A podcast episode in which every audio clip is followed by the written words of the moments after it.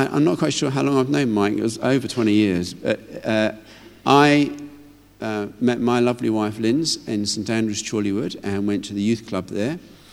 And uh, after we left, Mike became the youth leader there. And out of that came the youth ministry at New Wine, that then led into Soul Survivor, that is now an international amazing thing that's happening for young people around the world. And uh, I'm really thrilled that you're here tonight, Mike. So come up and we'll pray for you, buddy. Let's give him a welcome, shall we?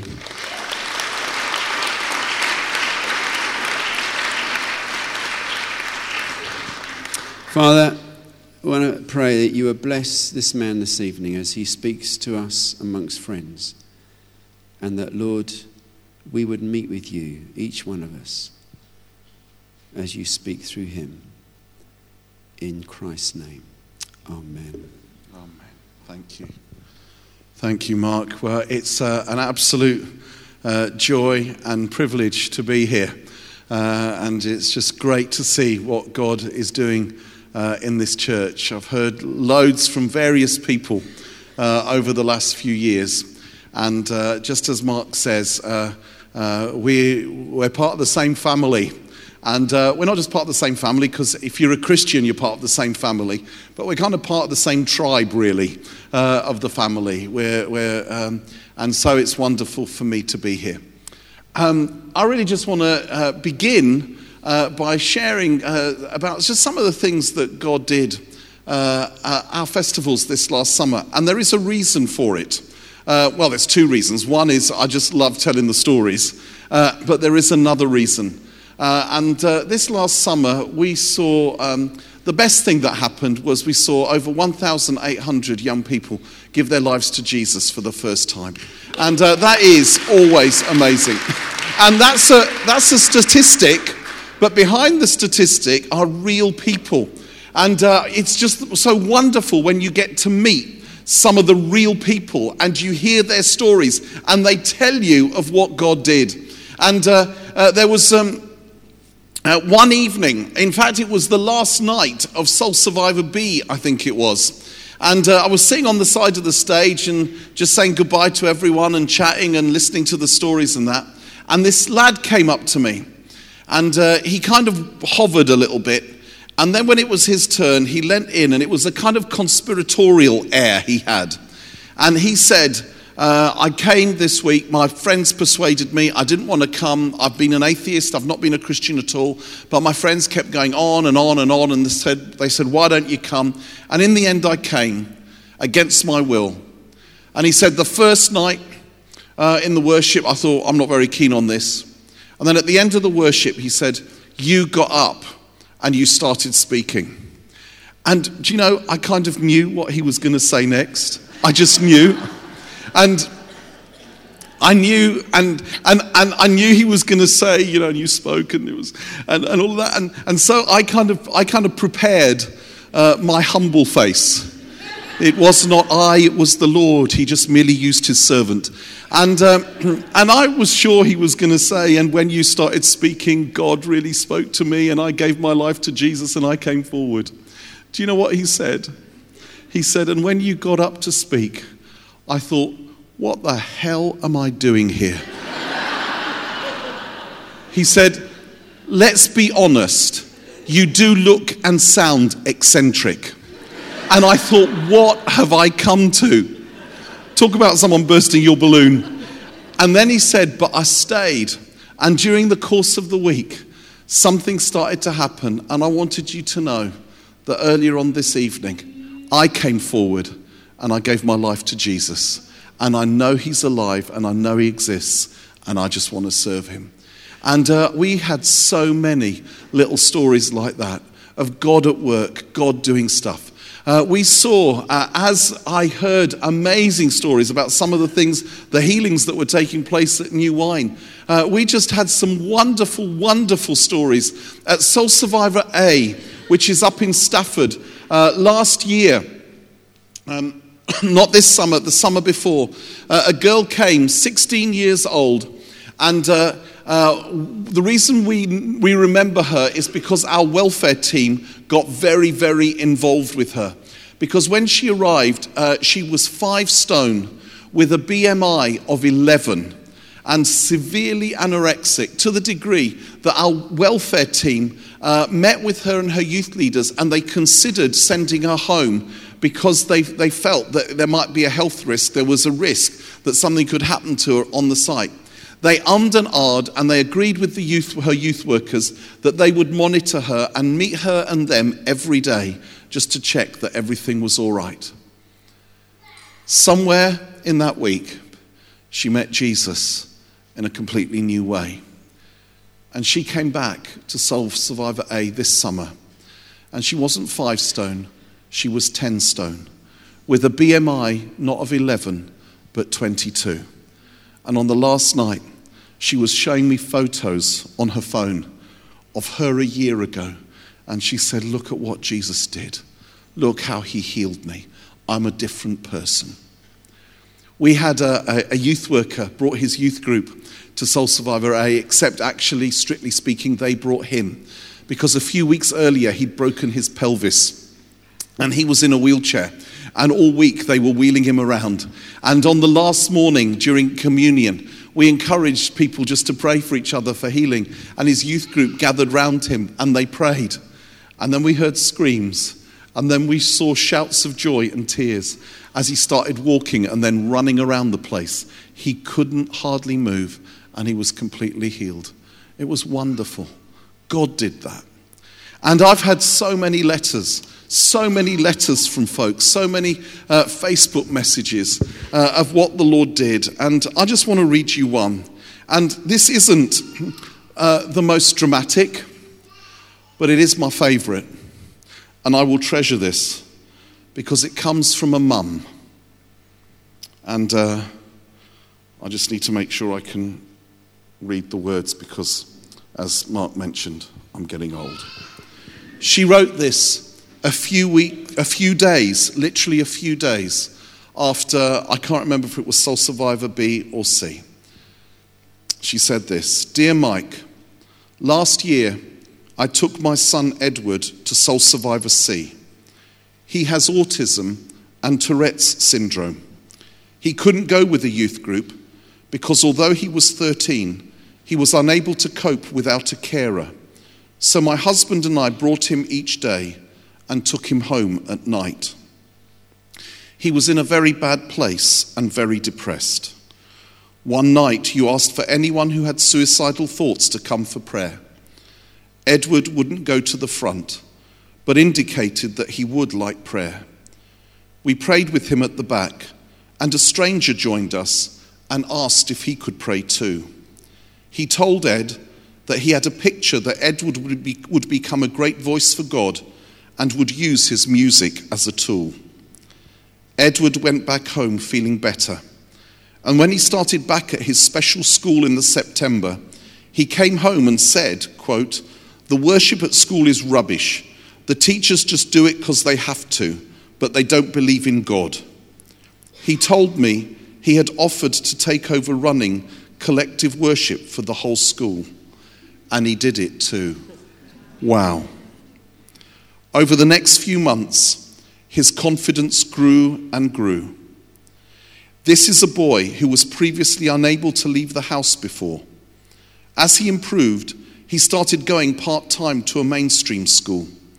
He fitted in well, and again his confidence grew. Towards the end of the school year, Ed had improved so much that he was offered a full time place in mainstream school, giving him the option of GCSEs which he didn't have at special school. Edward chose to be baptized last month and gave a speech which brought the whole congregation to tears. And guess what? This year he is with you again, on his own with a youth group. Hooray! And there's more. He said that during one session, he came to the front for prayer again and he heard God speak to him for the first time. He was so excited, he said he felt relaxed for the first time in his life. And when I saw him on Thursday, I could see a difference in him. He wasn't even twitching with his Tourette's. I saw you today, outside Costa Coffee with my husband, and we smiled and said hello. And I had a sudden urge to tell you all about what Jesus did for my boy. I'm sorry this is really long, and you probably will never read it, but I just wanted, but I just wanted to say thank you from a mum. I'll treasure that. Jesus does that. That's what Jesus does. We had a most amazing summer. God did the most amazing things. But all the time, I was struggling. We decided this year um, that we would do most, more of the teaching ourselves and get fewer big name speakers in from outside. Because this year, as home team, my colleague Andy Croft and I, uh, who I think was with you just a few weeks ago, we decided that we would do a bit more of the teaching because we really wanted to express and share the values uh, behind what we were doing. We wanted, we always try and model them, but we wanted to say them as clearly as we could. And uh, on the second night of Soul Survivor A, it was my turn uh, to teach. And um, uh, to be honest, it didn't go very well. Uh, I kind of lost my concentration. Uh, I couldn't remember what I was supposed to say next. Uh, it just, it, it was one of those nights. It didn't feel great. And I finished that night really, really low. I mean, God is gracious and he, he still did some stuff and he met with people, but I just knew. And then I drove back to where I was staying, and that night I couldn't sleep.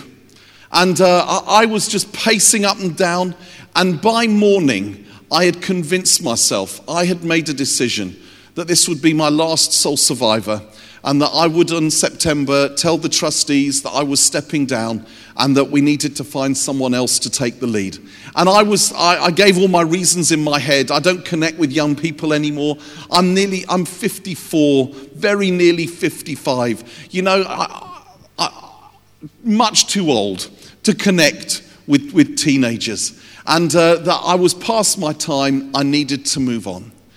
And I drove in for our 8 a.m. leaders meeting, uh, just feeling really low. When I got there, we, we all shared, and then at the end, I said, Listen, guys, I think we may have made a mistake.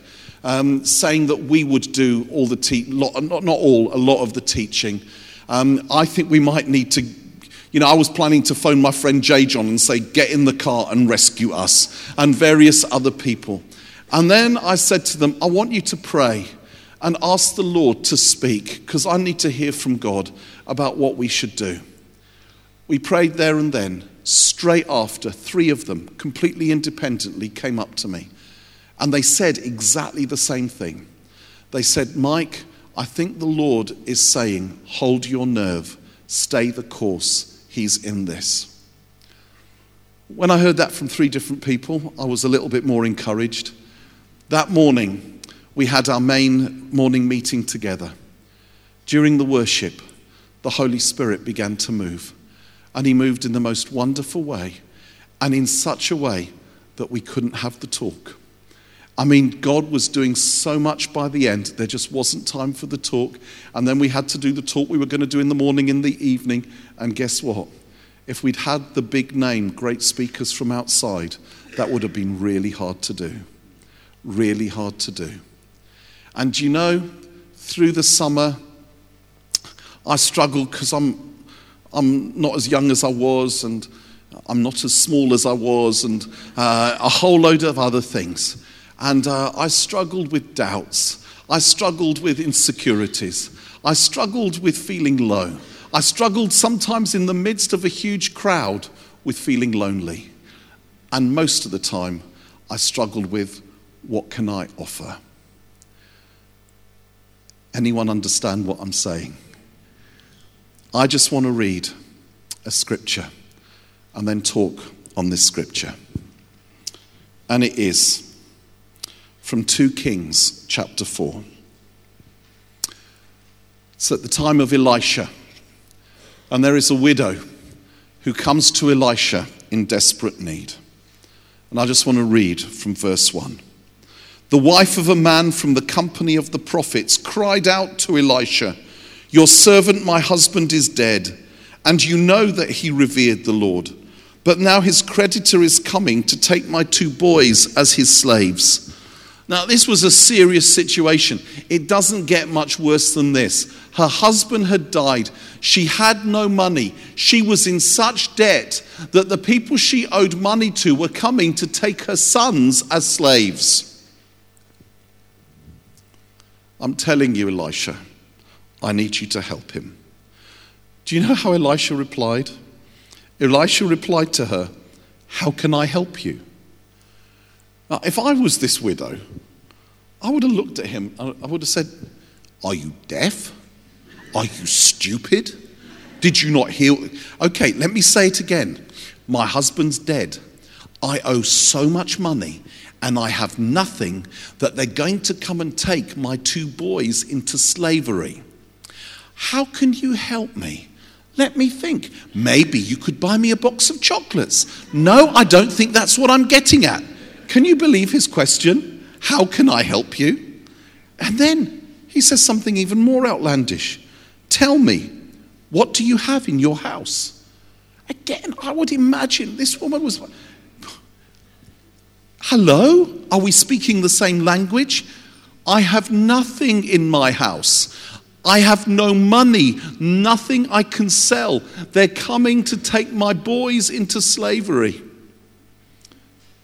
What she actually says is this Your servant has nothing there at all, she said.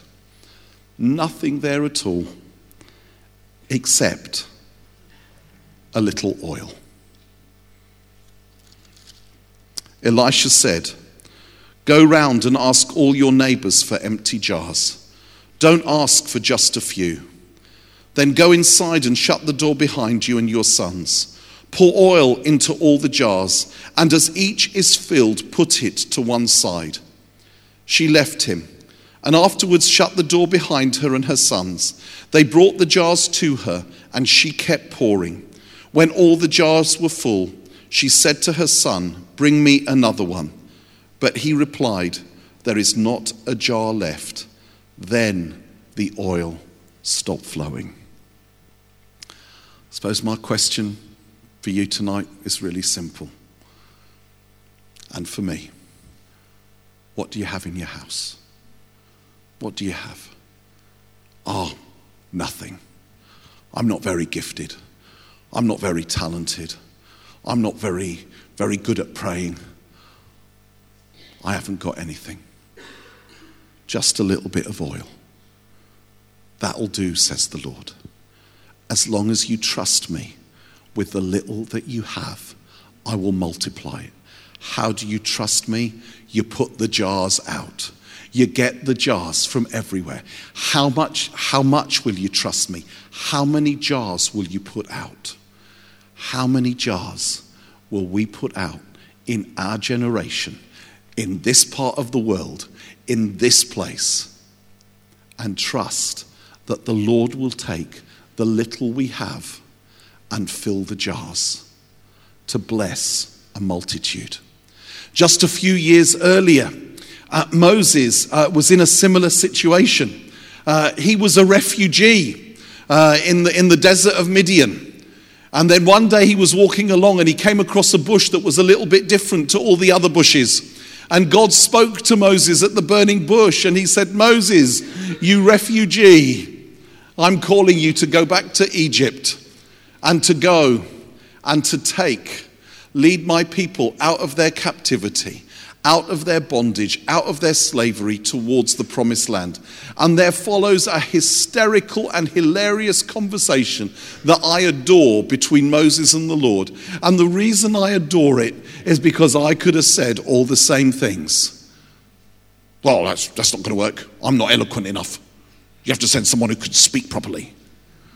I mean, who am I that I should go? I love that question Moses asked. You notice that he says, he says, Lord, who am I that I should go? Now, I understand that question because before I go somewhere, before I came here tonight, I said to some of my friends, I said, hey, who am I that I should go to St. Paul's Ealing, Mark and Lindsay's church, and preach there? I am but a nothing, I am but a worm. Who am I that I should go? And I said that because I was hoping that my friends would say something like, Oh, come on, Mike, you're not that bad. I wonder what Moses was thinking when he said to the Lord, Who am I that I should go? I wonder if he was hoping that the Lord would say, Oh, come on, Moses, I've heard you speak, I've heard worse. Do you know how the Lord answered his question? The Lord said, I will go with you. Now, if I was Moses at that point, I would have said, Thank you very much, Lord, for that sentiment. That's very nice. That's a lovely little thought. Um, that's not actually the answer to my question. Let me see if I can rephrase the question for you. The question goes along the lines of Who am I that I should go? Do you see what the Lord does? He doesn't answer Moses' question because Moses is asking the wrong question. Instead of asking, Who am I? he should have been asking, Who are you? Because in God's democracy, one person plus God is always a majority. And God says, You don't need to know who you are. You, that's not the, you need to know who I am. And all you need to know is my presence will go with you. I will go with you. And have you noticed uh, um, Moses learnt that lesson later on in, in Exodus chapters 32 and 33. I think it's chapter 33, uh, when the Lord says, You know what? I've had it with Israel. Uh, you better lead them into the promised land, but I'm going to stay here in the desert because if I go with you, I may destroy them. I may destroy them. And do you know what Moses says? He says, Unless your presence goes with us, we will not get up from here. For what will distinguish us from all the other peoples on the face of the earth except that your presence goes with us. I spend almost half my year traveling in different countries, um, inviting myself all over the place. Usually in the winter, I go to the southern hemisphere. I just felt the Lord leading me there.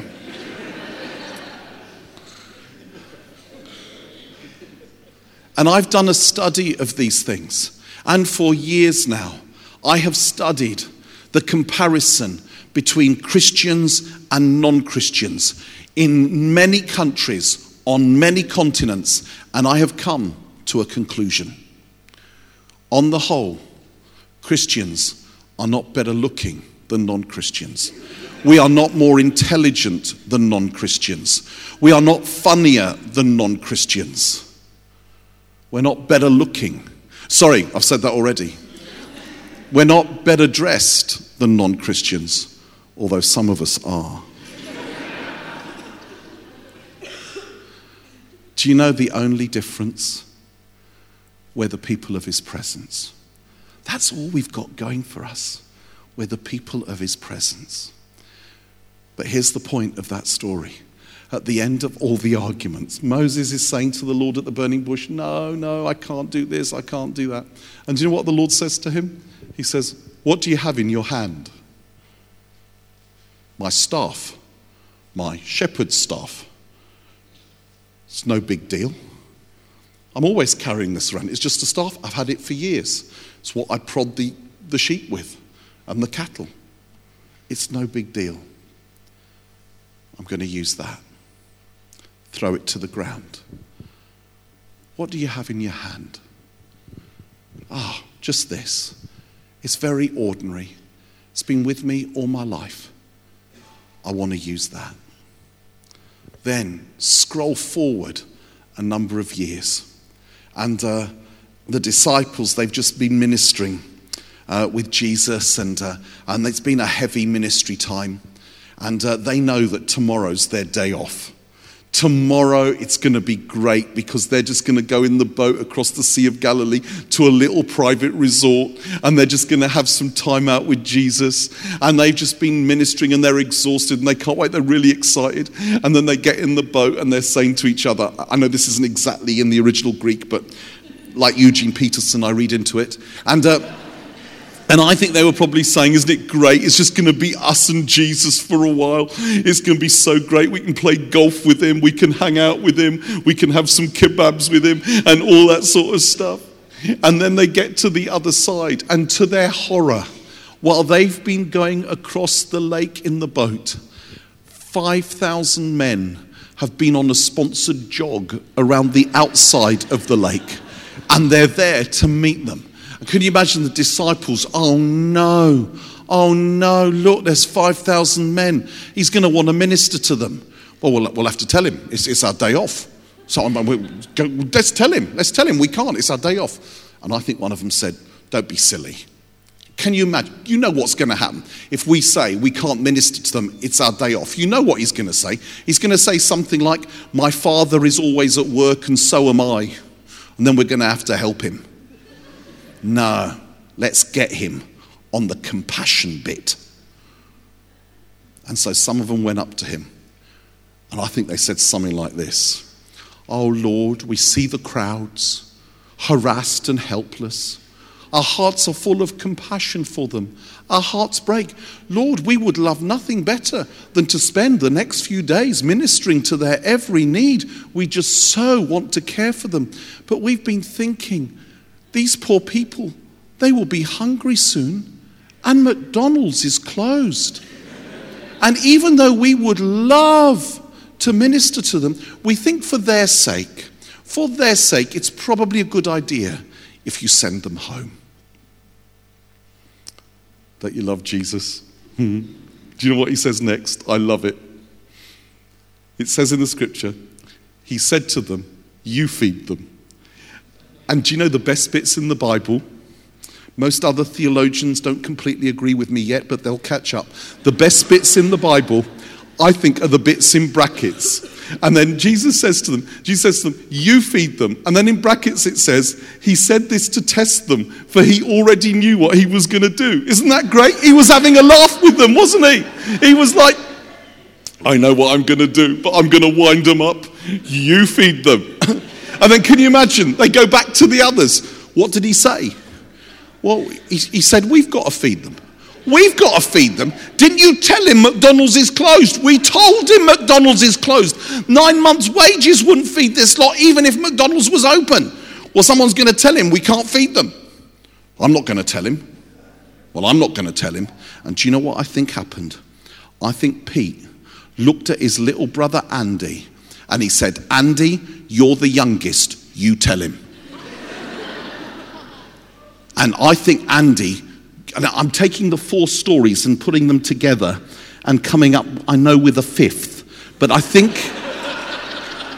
I think, I think it fills in the blanks. I really do. And then I think Andy goes off in a huff.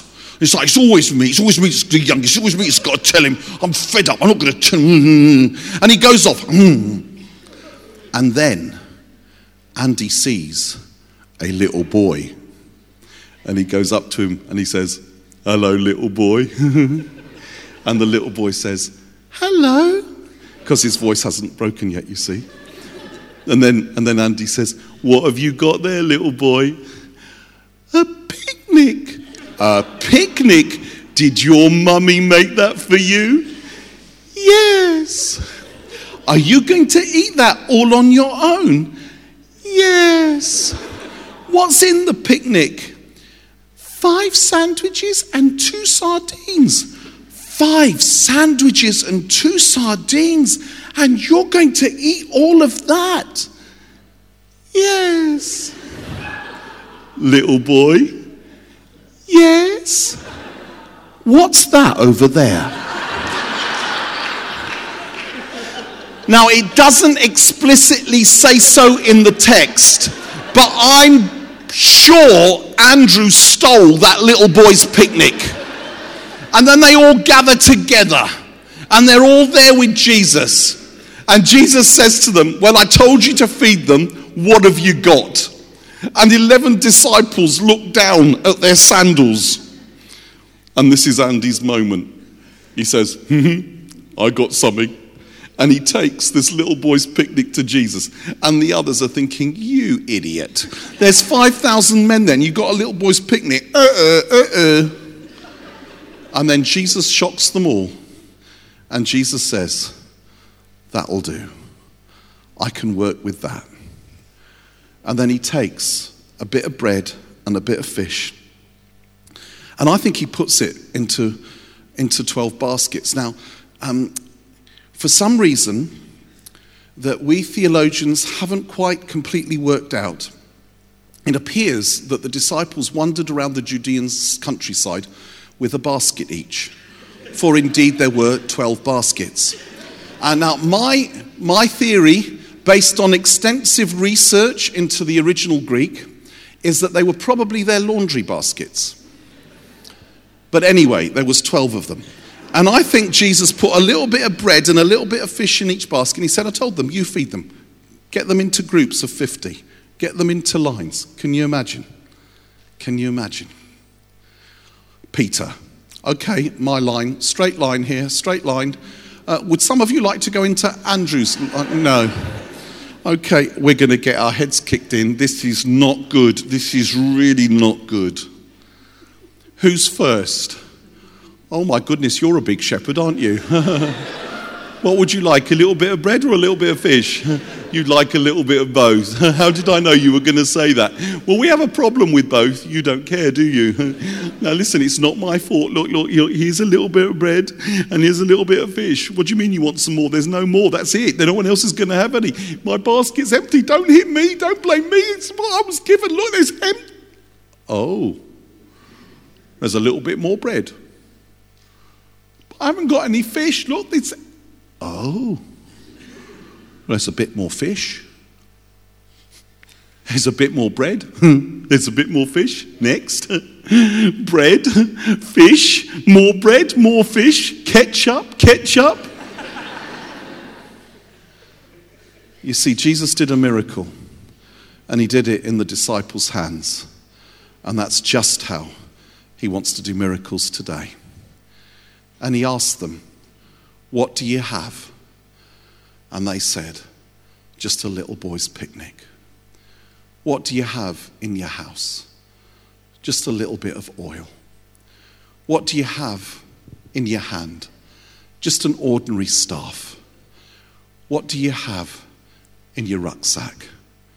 Just a little boy's picnic. That will do, says Jesus. I can work with that. I can use the little you have as long as you give it to me. And that's the place where miracles happen. I used to wait, when I first became a Christian, I used to wander around London when I was 15, 16, going to every meeting where certain Christian leaders with ministries spoke and I would get in the queue for them to lay hands on me. I tell you, there was this, this lady, does anyone old enough to remember Jean Darnall? She was this, this, this, this old Pentecostal lady. I tell you, I was her stalker. I followed her around London, and I, I'm, I'm pretty sure she thought, I'm sure I've laid hands on this one a few hundred times already, and various other people. I didn't realize that God could use me and that God could use my friends, and that we're very ordinary, and that we're very broken, and that we get it very wrong. And do you know, I'm just starting to come into land with this. That's how He's always done it. He's always done it like that. You know, um, in, in, uh, in the time of Jesus, uh, the ambition of every Jewish mother for her son was that her son would become a rabbi. Every Jewish mother wanted her son not to become a doctor, not to become a lawyer, but to become a rabbi. If you became a rabbi, you'd reached the top. But the training to become a rabbi, the exams you had to pass were absolutely rigorous. It was worse than trying to get into Oxbridge. If you wanted to become a, everybody, every Jewish boy, at the age of six, was enrolled in, in the Jewish elementary school, which was called the School of the Book, where they had to study the Torah. And then when they got to 11 or 12, they were examined on their understanding of the Torah. And do you know, they had to recite certain bits by heart. But more than that, do you know what the rabbis, if for them to get to the next level, the way they questioned them, they didn't, they didn't ask them questions. It wasn't how well they answered the questions. They wanted to test them on how well they asked questions. Because if you were going to be a rabbi, it wasn't just about giving the right answers. It was about asking the right questions. It was about asking the questions that would make people think and stop people. So, if you, and that's why, you know, when Jesus was 12 and his mum and dad lost him in Jerusalem, and then days later they found him, what was he doing? He was sitting there with the rabbis and the teachers of the law. And what did they say? He asks such great questions. I think he passed to the next school which was the school of the disciple. And that was from 12, 13. And uh, you wouldn't graduate often until you were maybe 30. And that's where you were taught everything about being a rabbi. And you know what? You know what? Loads failed. Loads failed their 12 plus. And uh, they were told, You haven't passed, you've failed. Go back and learn the job that your father does. Learn your father's trade because you will not become a rabbi. Because you are disqualified from being a rabbi. And all the way along the process, people would be disqualified. And when they were disqualified, they had to go back and they had to learn their father's trade. But only the best of the best of the best made it through to when they were 30. And you know the last little bit, the last bit of training, when they were about 27 years old, the existing rabbis would, would, would visit these schools and they would pick the best of the best of the best to be their apprentice rabbis. And they would pick the best to be their disciples. And you know how they would do it? They would point to them. They would say, Follow me, follow me follow me. They picked the best of the best of the best. And if you were picked, that was great because that was your final, that was the last bit of training. And what you did, what you did is you followed your rabbi everywhere. And it wasn't simply about learning what he knew, it was about taking on his whole life. It was taking on what they called his yoke. It was taking on even the way he walked. You would imitate the way he walked. You would imitate the way he made jokes. You would learn to like the same food that he liked. And what they would do is the, the rabbi with his apprentices, he'd get them in a line behind him, and they'd walk in a line behind the rabbi, and they'd follow in a straight line. Do you know where Rabbi Jesus went to pick his disciples? He didn't go to the best of the best of the best.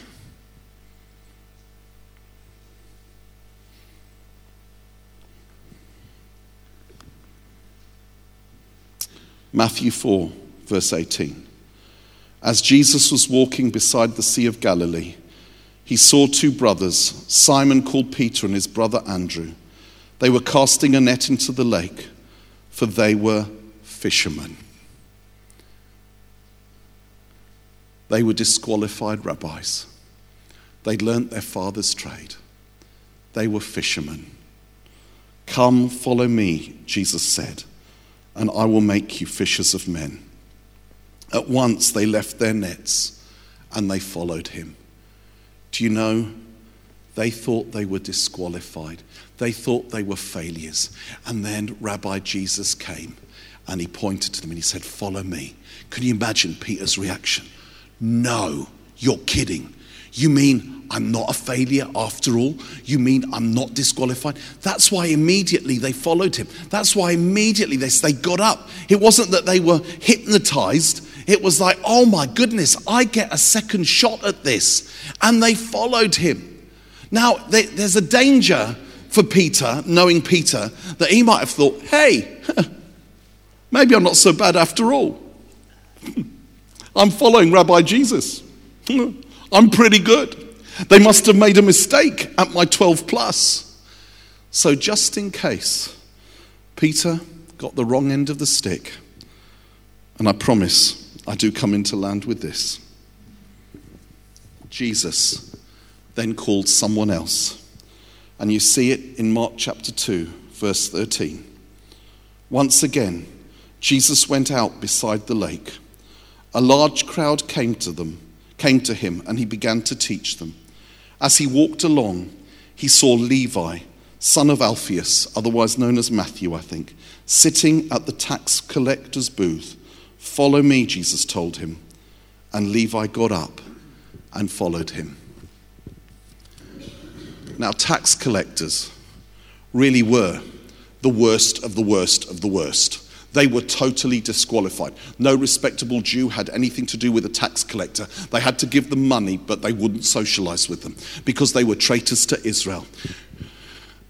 Levi was called after Peter and Andrew. Can you imagine Peter? Jesus, no, no mistake. Do you know why?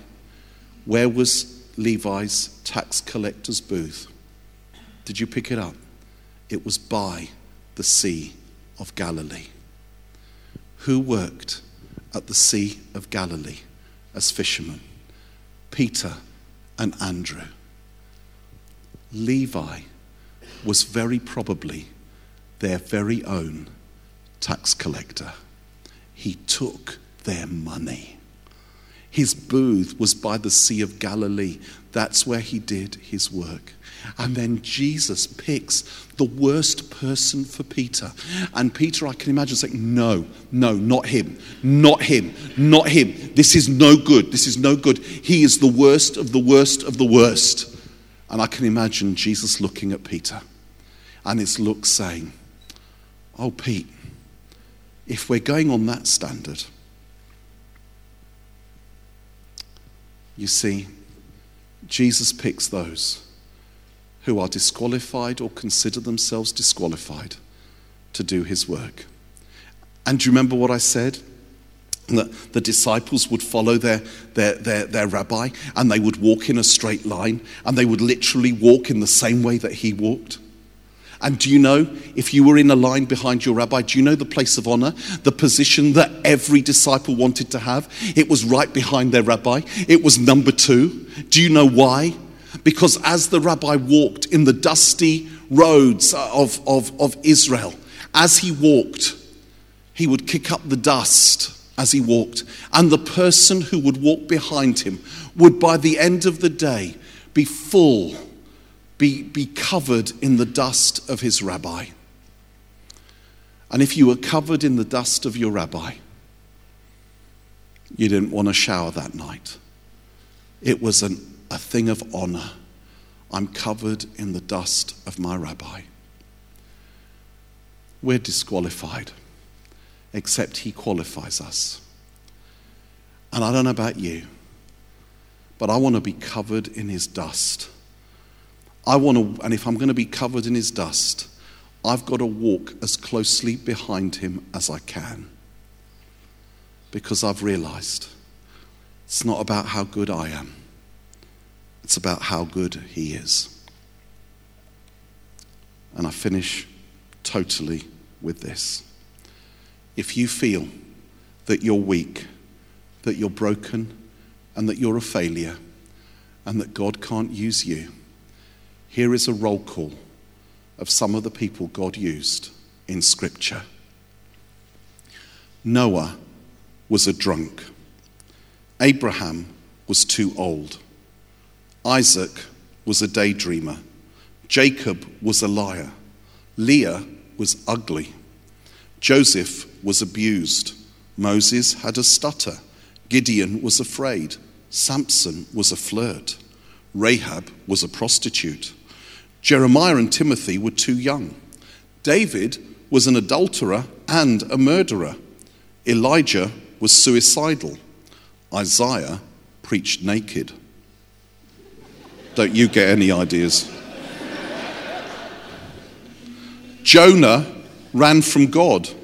Job went bankrupt. Peter denied Jesus.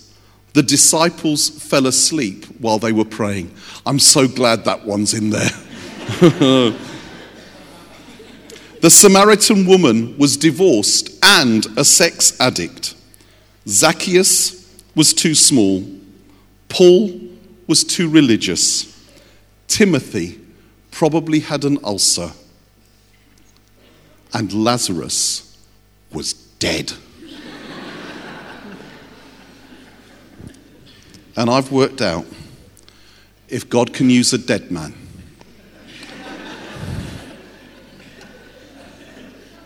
he can use me. What do you have? What do you have in your house? It's not very much, is it? Put your jars out. Let him fill it. What do you have in your hand? It's very ordinary. Throw it to the ground and see what God can do. What do you have in your rucksack? Hmm. Just a little boy's picnic. There's no way that's going to go round. That's where God wants to do the miracles. And however old we are, however young we are, He wants to use us. However clever we are, and however not so clever we are. However good looking we are, and however much we look like Mark. God, I had to do that once. God wants to use us. And what we're going to do right now is we're going to put some jars out and we're going to ask Him to fill the jars with the oil of His Spirit. We're going to present little old us to Him and we're going to say, Lord, X marks the spot. Fill me that I might be spent in your service. Are you up for it? Let's stand together.